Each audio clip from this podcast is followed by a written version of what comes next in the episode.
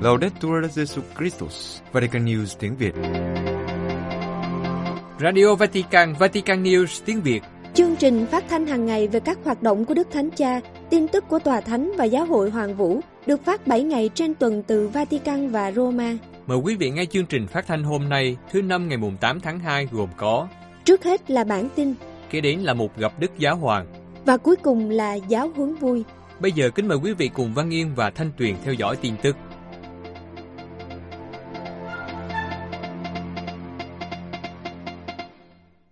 Đức Thánh Cha quan tâm đến cuộc bầu cử ở Nam Sudan. Abuja, Đức Hồng Y Michael Chakni, Tổng trưởng Bộ Phục vụ Phát triển Con Người Toàn diện, nói với Tổng thống Salva Kiir rằng Đức Thánh Cha mong muốn cuộc bỏ phiếu ở Nam Sudan là một cuộc bầu cử đáng tin, tự do và công bằng. Đức Thánh Cha gửi Đức Hồng Y Chesney đến quốc gia Phi Châu này từ ngày mùng 2 đến ngày mùng 8 tháng 2 nhân kỷ niệm một năm chuyến tông du của Ngài. Một trong những sự kiện của cuộc viếng thăm của Đức Hồng Y là làm phép chiếc thuyền được Caritas sử dụng để đưa người tị nạn trên sông Nin đến Malacan.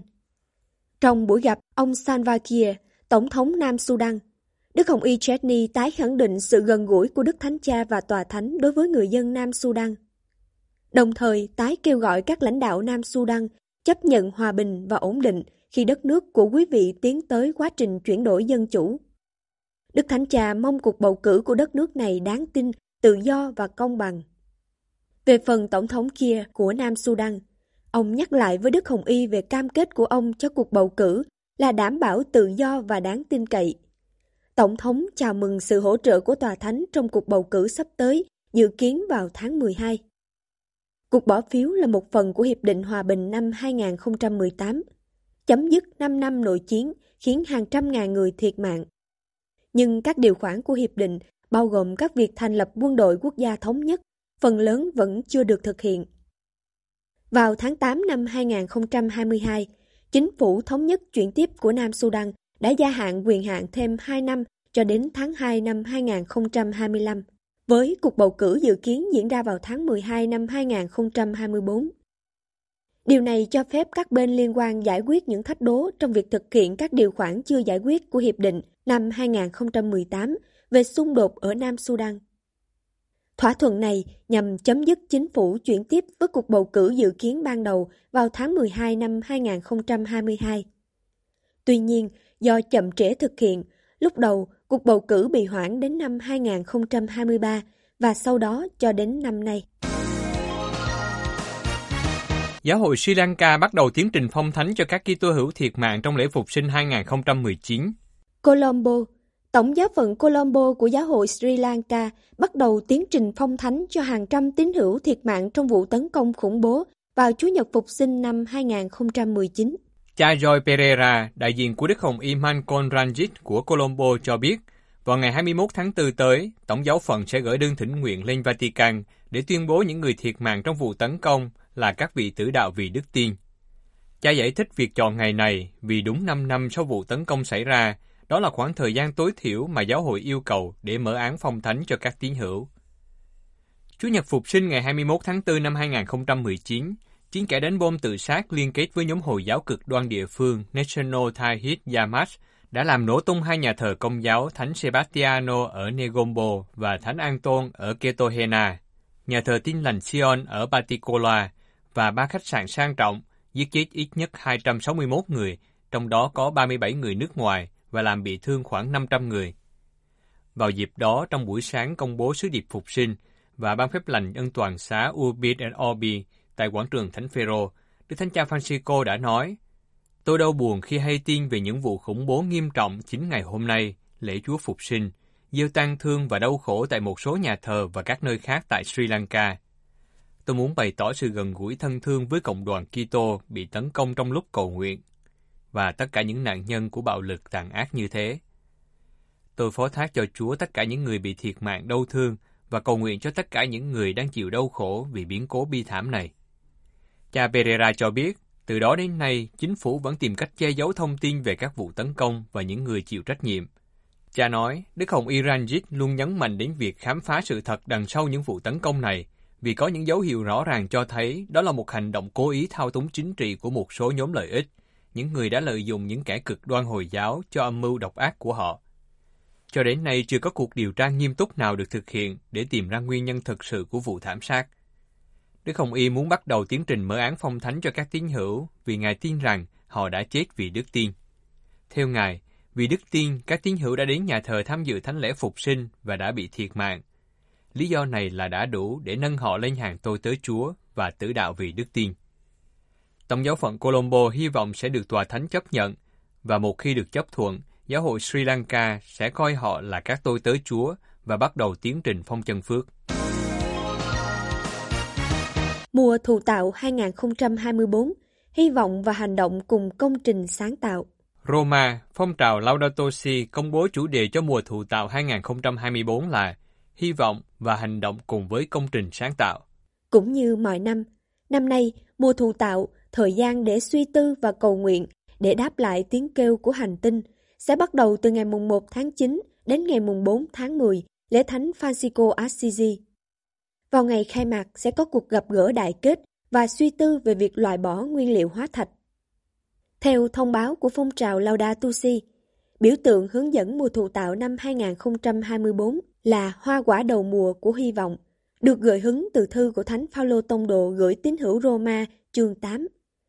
Ban tổ chức giải thích Thời đại chúng ta đang sống cho thấy chúng ta không có mối liên hệ với trái đất như một ân ban của đấng tạo hóa, nhưng như một nguồn tài nguyên để sử dụng.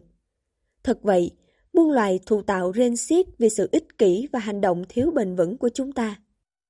Nhưng thụ tạo dạy chúng ta rằng niềm hy vọng luôn hiện diện trong khi chờ đợi một tương lai tốt đẹp hơn. Phong trào giải thích thêm rằng, trong bối cảnh kinh thánh, niềm hy vọng không có nghĩa là đứng yên và im lặng, nhưng là rên xiết, kêu lớn tiếng và tích cực đấu tranh cho một cuộc sống mới giữa những khó khăn. Thụ tạo và tất cả nhân loại được mời gọi tôn thờ đấng tạo hóa, làm việc hướng tới một tương lai năng động. Từ đó, những hoa trái đầu tiên của niềm hy vọng có thể nảy sinh. Với chủ đích này, bắt đầu từ hôm nay, được xem là giai đoạn chuẩn bị của thời gian đại kết. Từ đây đến tháng 9, các vị lãnh đạo đại kết gặp gỡ và kêu gọi các cộng đoàn phân định cùng nhau lắng nghe và đáp lại tiếng kêu của thụ tạo. Một số sự kiện cho mùa thụ tạo. Vào tháng 6 sẽ có hội thảo trực tuyến về việc ra mắt, hướng dẫn cử hành mùa thụ tạo. Tiếp đến, vào ngày 1 tháng 9 sẽ diễn ra cuộc gặp gỡ cầu nguyện khai mạc mùa thụ tạo với các vị lãnh đạo tôn giáo thế giới. Ngày 21 tháng 9 sẽ cử hành ngày hành động ủng hộ hiệp ước không phổ biến nhiên liệu hóa thạch và một cuộc họp trực tuyến nhằm giải thích và suy tư về cách loại bỏ chúng. Sự kiện bế mạc dự kiến sẽ diễn ra vào ngày mùng 4 tháng 10 và sẽ có sự tham gia của các bạn trẻ từ khắp nơi trên thế giới. Quý vị vừa theo dõi bản tin ngày mùng 8 tháng 2 của Vatican News tiếng Việt. Vatican News tiếng Việt Chuyên mục Gặp Đức Giáo Hoàng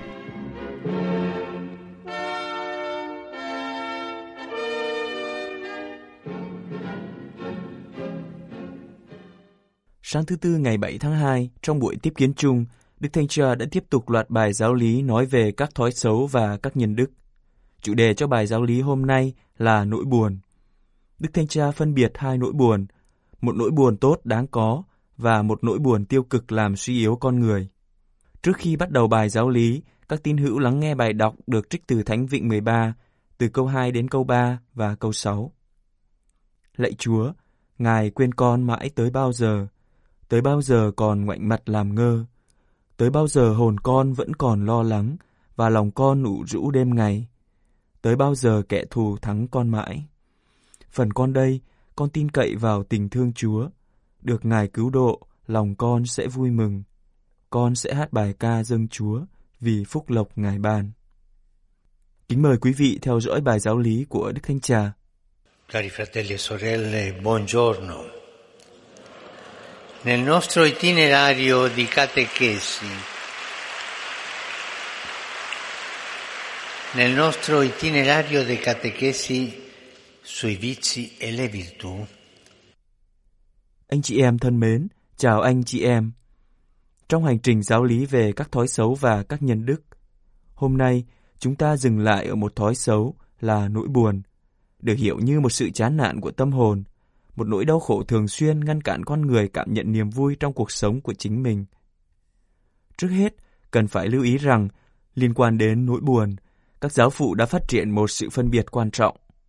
Thật vậy, có một nỗi buồn thích hợp với đời sống Kitô hữu và với ân sủng của Thiên Chúa, và nó trở thành niềm vui. Điều này rõ ràng không nên bị bỏ qua và là một phần của hành trình hoán cải. Nhưng cũng có một loại nỗi buồn thứ hai len lỏi vào tâm hồn, đánh ngã tâm hồn trong trạng thái chán nản. Loại nỗi buồn thứ hai này phải được chiến đấu một cách kiên quyết và bằng tất cả sức mạnh, vì nó đến từ ma quỷ. Chúng ta cũng tìm thấy sự khác biệt này nơi Thánh Phaolô khi người viết cho giáo đoàn Corinto. Ngài nói, quả vậy, nỗi ưu phiền theo ý Thiên Chúa làm cho chúng ta hối cải để được cứu độ. Đó là điều không bao giờ phải hối tiếc. Còn nỗi ưu phiền theo kiểu thế gian thì gây ra sự chết. Do đó, có một nỗi buồn thân hữu dẫn chúng ta đến ơn cứu độ. Chúng ta hãy nghĩ đến người con hoang đàng trong dụ ngôn. Khi chạm tới đáy của tha hóa, anh ta cảm thấy vô cùng cay đắng, và điều này thúc đẩy anh ta trở về với chính mình và quyết định trở về nhà cha mình.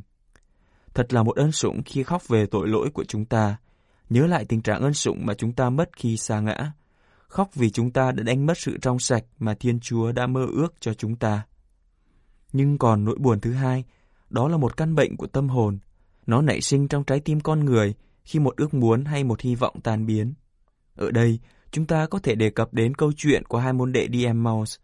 Hai môn đệ này rời Jerusalem với lòng thất vọng, và đến một lúc, họ tâm sự với người lạ đến đi cùng với họ rằng, chúng tôi đã hy vọng rằng chính người, tức là Chúa Giêsu sẽ giải phóng Israel. Động lực của nỗi buồn gắn liền với trải nghiệm mất mát. Trong trái tim con người nảy sinh những hy vọng nhưng đôi khi lại bị tiêu tan. Đó có thể là sự khát khao sở hữu một thứ gì đó không thể có được, nhưng cũng có thể là điều gì đó quan trọng, chẳng hạn như sự mất mát về mặt cảm xúc. Khi điều này xảy ra, trái tim của người ấy như thể rơi vào vực thẳm, và những cảm giác mà người ấy trải qua là chán nản, yếu đuối về tinh thần, đau buồn và thống khổ. Tất cả chúng ta đều trải qua những thử thách tạo nên nỗi buồn trong lòng, bởi vì cuộc sống khiến chúng ta mơ những giấc mơ rồi tan vỡ. Trong tình huống này, có người sau một thời gian hỗn loạn đã đặt niềm hy vọng, nhưng có người lại chìm đắm trong nỗi u sầu để nó làm hư hoại trái tim của họ. Có phải người ta thích điều này không? Hãy nhìn xem, nỗi buồn là một sự thích điều không thích, giống như thể ăn một viên kẹo đắng, không đường, rất đắng và ngậm viên kẹo đắng đó. Nỗi buồn là một sự thích điều không thích. Đan sĩ Eva Krius nói rằng mọi tật xấu đều nhắm đến một điều vui thú, dù nó có thể phù du đến đâu. Trong khi nỗi buồn thì ngược lại, bị ru ngủ trong nỗi đau vô tận. Một số tang chế kéo dài, trong đó một người tiếp tục nới rộng sự trống vắng về một người không còn nữa, không phải là biểu hiện của một cuộc sống trong thánh thần. Một số sự cay đắng đầy thù hận, trong đó một người luôn ám ảnh trong đầu rằng họ là nạn nhân, không tạo ra nơi chúng ta một cuộc sống tốt lành, càng không phải là một Kitô hữu. Có điều gì đó trong quá khứ của mỗi người cần được chữa lành. Nỗi buồn có thể biến từ một cảm xúc tự nhiên trở thành một trạng thái linh hồn nguy hại. Nỗi buồn này là một ác thần lén lút. Những giáo phụ sa mạc mô tả nó như một con sâu trong trái tim, ăn mòn và làm trống rỗng những ai mang nó. Hình ảnh này diễn tả tốt giúp chúng ta hiểu. Vậy, khi buồn tôi phải làm gì? Hãy dừng lại và xem, đây có phải là một nỗi buồn tốt không? Hay nó là một nỗi buồn tồi tệ? Và phản ứng theo bản chất của nỗi buồn. Đừng quên rằng, nỗi buồn có thể là một điều rất tồi tệ khiến chúng ta bi quan. Nó dẫn chúng ta đến sự ích kỷ khó chữa lành. Anh chị em thân mến, chúng ta hãy chú ý nỗi buồn này và nghĩ rằng Chúa Giêsu mang lại niềm vui phục sinh cho chúng ta. Dù cuộc sống có thể chứa đầy những mâu thuẫn, những ước muốn thất bại, những giấc mơ bất thành, tình bạn bị đánh mất. Nhưng nhờ sự phục sinh của Chúa Giêsu, chúng ta có thể tin rằng mọi sự sẽ được cứu. Chúa Giêsu không chỉ sống lại cho chính mình mà còn cho chúng ta để chuộc lại tất cả những hạnh phúc còn chưa thành toàn trong cuộc đời của chúng ta. Đức tin xua tan nỗi sợ và sự phục sinh của Chúa Kitô cất đi nỗi buồn như tảng đá khỏi tấm mồ. Mỗi ngày của Kitô hữu là một bài tập về sự phục sinh. Giorgio Bernados trong cuốn tiểu thuyết nổi tiếng Nhật ký của một linh mục miền quê đã nói với cha xứ Tochi như thế này. Giáo hội có niềm vui, tất cả niềm vui đó được tặng riêng cho thế giới buồn bã này. Những gì bạn làm chống lại giáo hội là bạn đã làm chống lại niềm vui. Và một nhà văn người Pháp khác Léon Blois đã để lại cho chúng ta một câu nói tuyệt vời là chỉ có một nỗi buồn duy nhất, đó là không nên thánh. Xin thánh thần của Chúa Giêsu phục sinh giúp chúng ta chiến thắng nỗi buồn bằng sự thánh thiện. Cuối buổi tiếp kiến, Đức Thánh Cha đã cùng với các tín hữu đọc kinh lạy cha bằng tiếng Latin và Ngài ban phép lành cho tất cả mọi người. Benedicat vos omnipotens Deus, Pater et Filius et Spiritus Sanctus. Amen.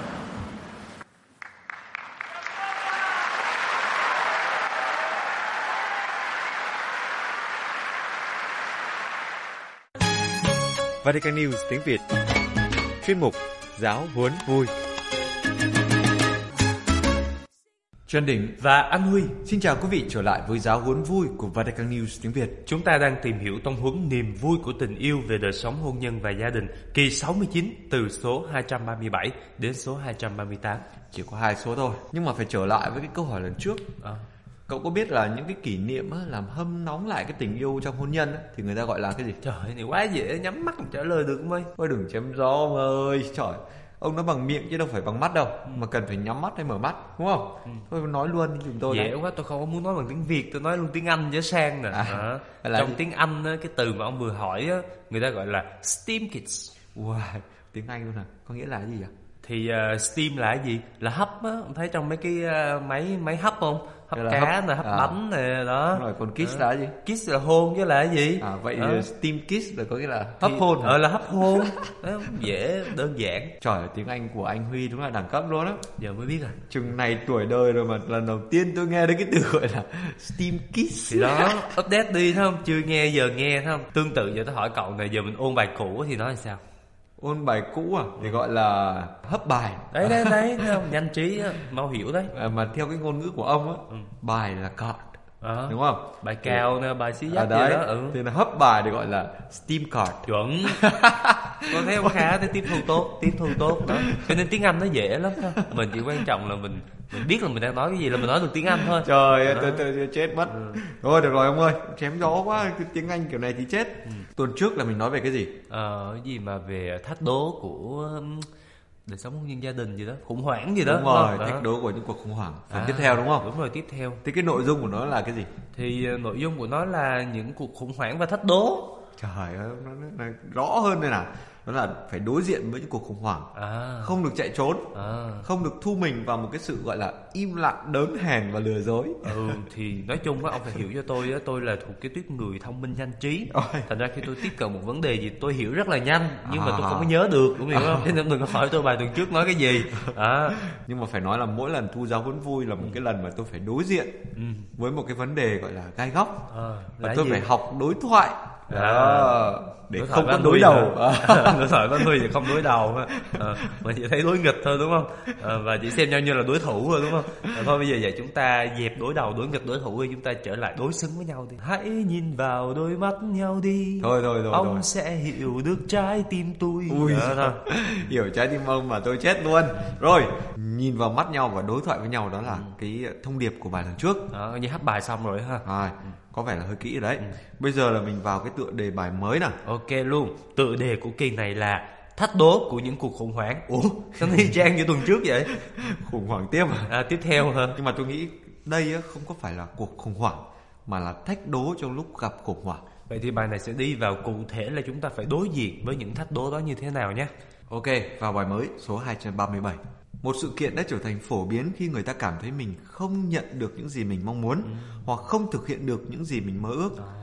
Như thế thì có vẻ là đủ lý do để kết thúc một cuộc hôn nhân rồi đúng không? Ta gọi là gì thất đoạt đó. Rồi, trời, trời. Mà thất nếu... đoạt là mất đi những cái gì mà mình đã đoạt được ở hay sao? Không, kiểu như là mình có một cái kỳ vọng lớn lao để đạt được một cái gì đó mà mình à. không có đạt được. Trong tâm lý họ gọi là trong mỗi một giai đoạn gọi là của đời người đó ừ. thì có một cái kỳ vọng nào đó mà họ đấy, cần đạt được đúng rồi và nếu mà không đạt được cái kỳ vọng đó đó ừ. thì người ta gọi là thất đoạt đấy, đấy hoặc là có những cái khủng hoảng trong một cái giai đoạn phát triển của tiến trình ừ. tâm lý đúng không mà nếu mà mình không giải quyết được cái khủng hoảng đó ừ. không gỡ rối được đúng rồi là là nó sẽ gây ra những cái thiếu hụt trong nhân cách đấy ví dụ như là có những người mà tuổi thơ có những cuộc khủng hoảng ừ. nếu mà không quay trở lại để giải quyết cái cuộc khủng hoảng đó đó đúng rồi. thì mãi mãi nó vẫn là một cái hố sâu đúng rồi giống như là huy là trường hợp của huy là à. xin xin phép chia sẻ với khán giả nha sinh ra là có hai người chị đầu.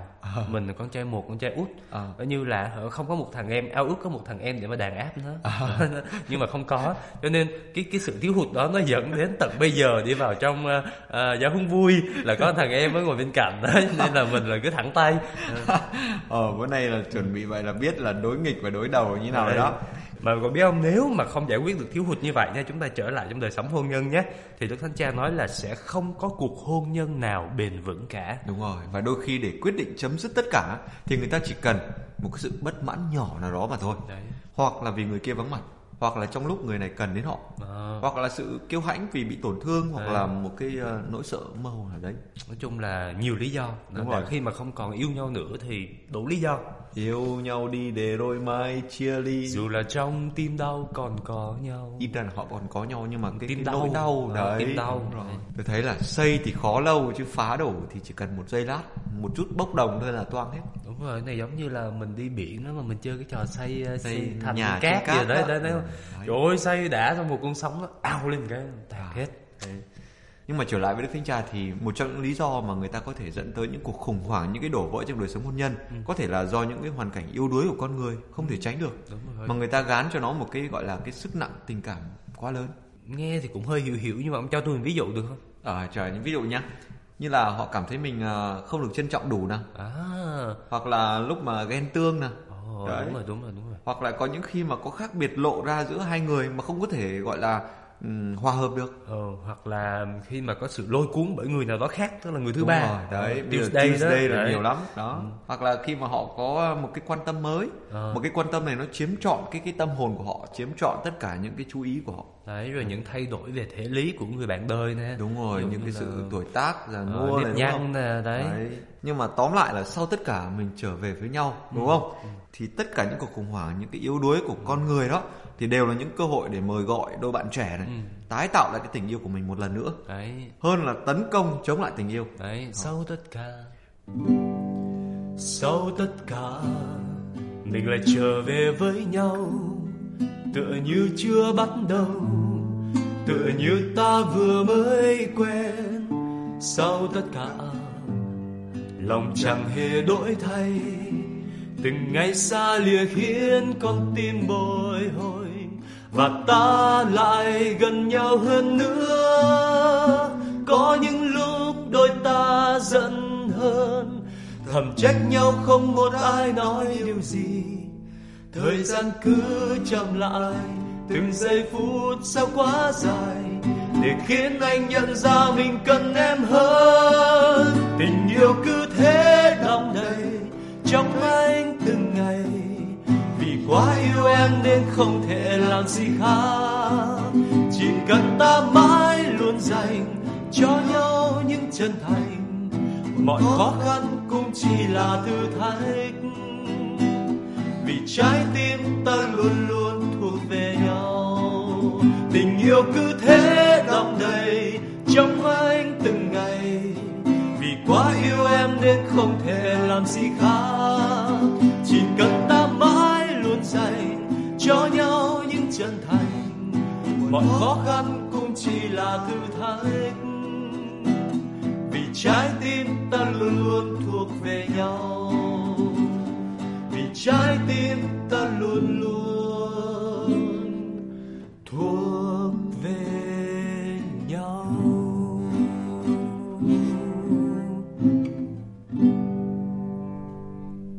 Rồi hết số 237 mà kết thúc bằng một bài hát như vậy là quá tuyệt vời. Nhưng mà bây giờ cậu tóm lại cho tớ cái số vừa rồi thì đó tóm lại là sau tất cả những thách đố các kiểu À. trong mọi cuộc khủng hoảng là gì là những cơ hội để mời gọi bạn tái tạo lại tình yêu một lần nữa hơn là tấn công chống lại tình yêu À. Để thấy anh luôn Ừ, cần, em hơn, hơn, để à. thấy tình yêu mình như lúc đầu tái tạo Đấy. Nhưng mà giữa lúc nước sôi lửa bỏng như vậy làm sao để có thể xem nó là cơ hội được?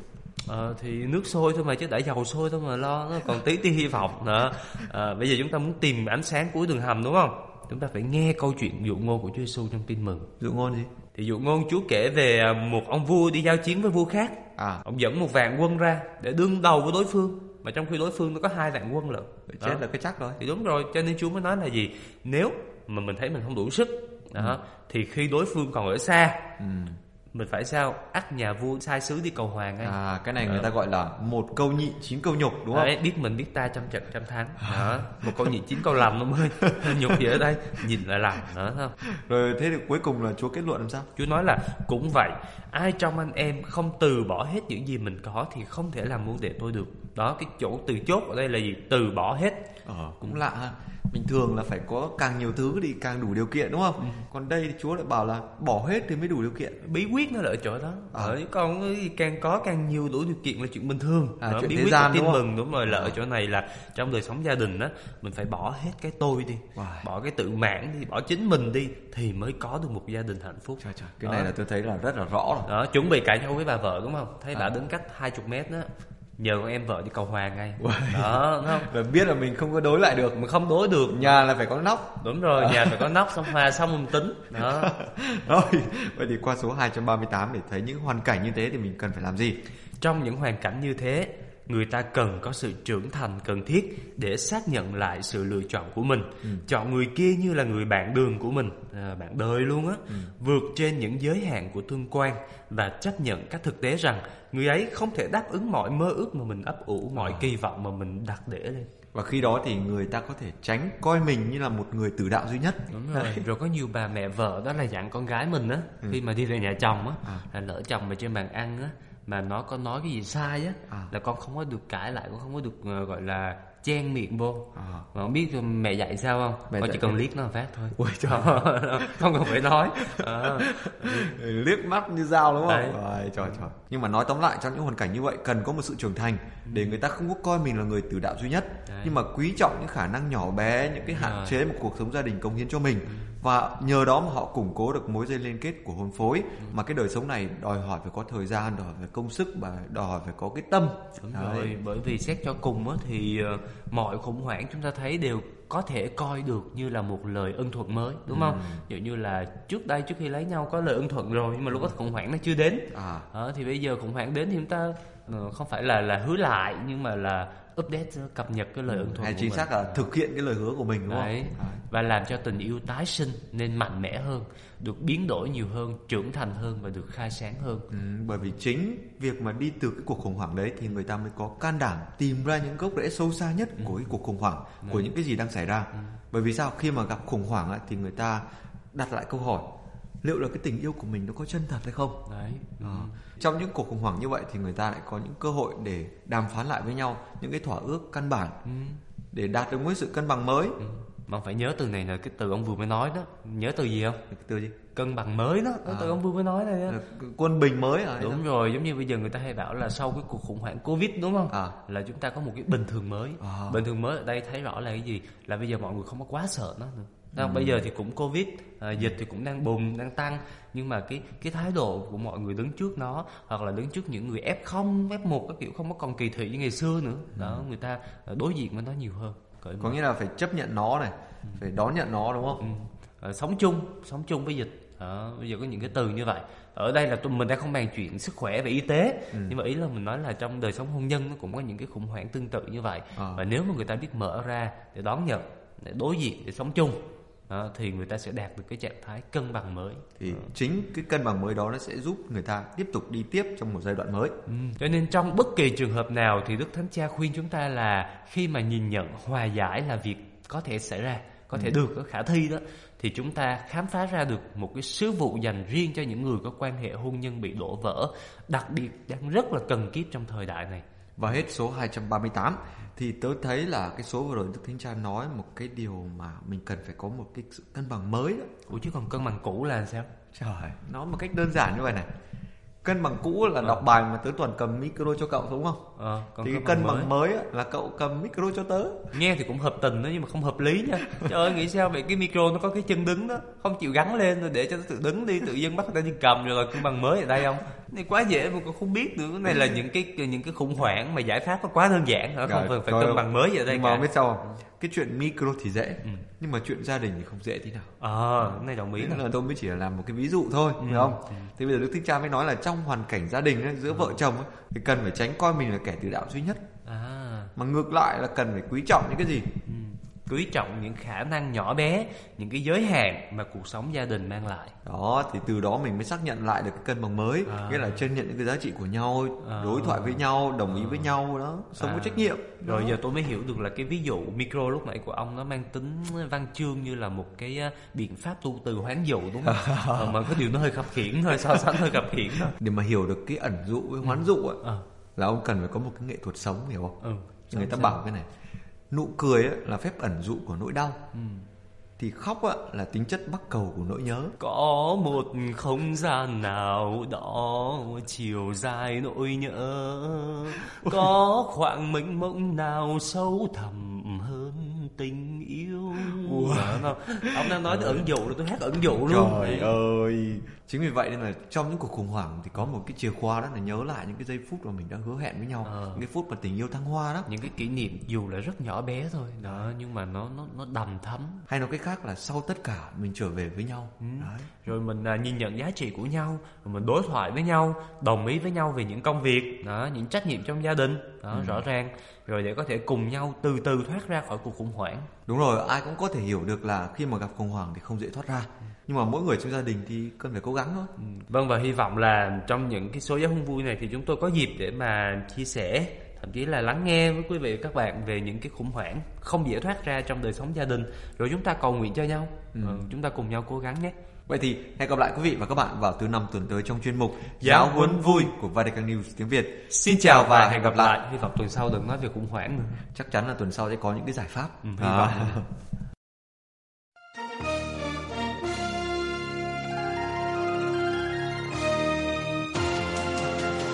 Cảm ơn quý vị đã chú ý lắng nghe chương trình Radio Vatican của Vatican News tiếng Việt. Xin Thiên Chúa chúc lành cho quý vị và toàn gia quyến. Laudetur Jesu Christus, ngợi khen Chúa Giêsu Kitô.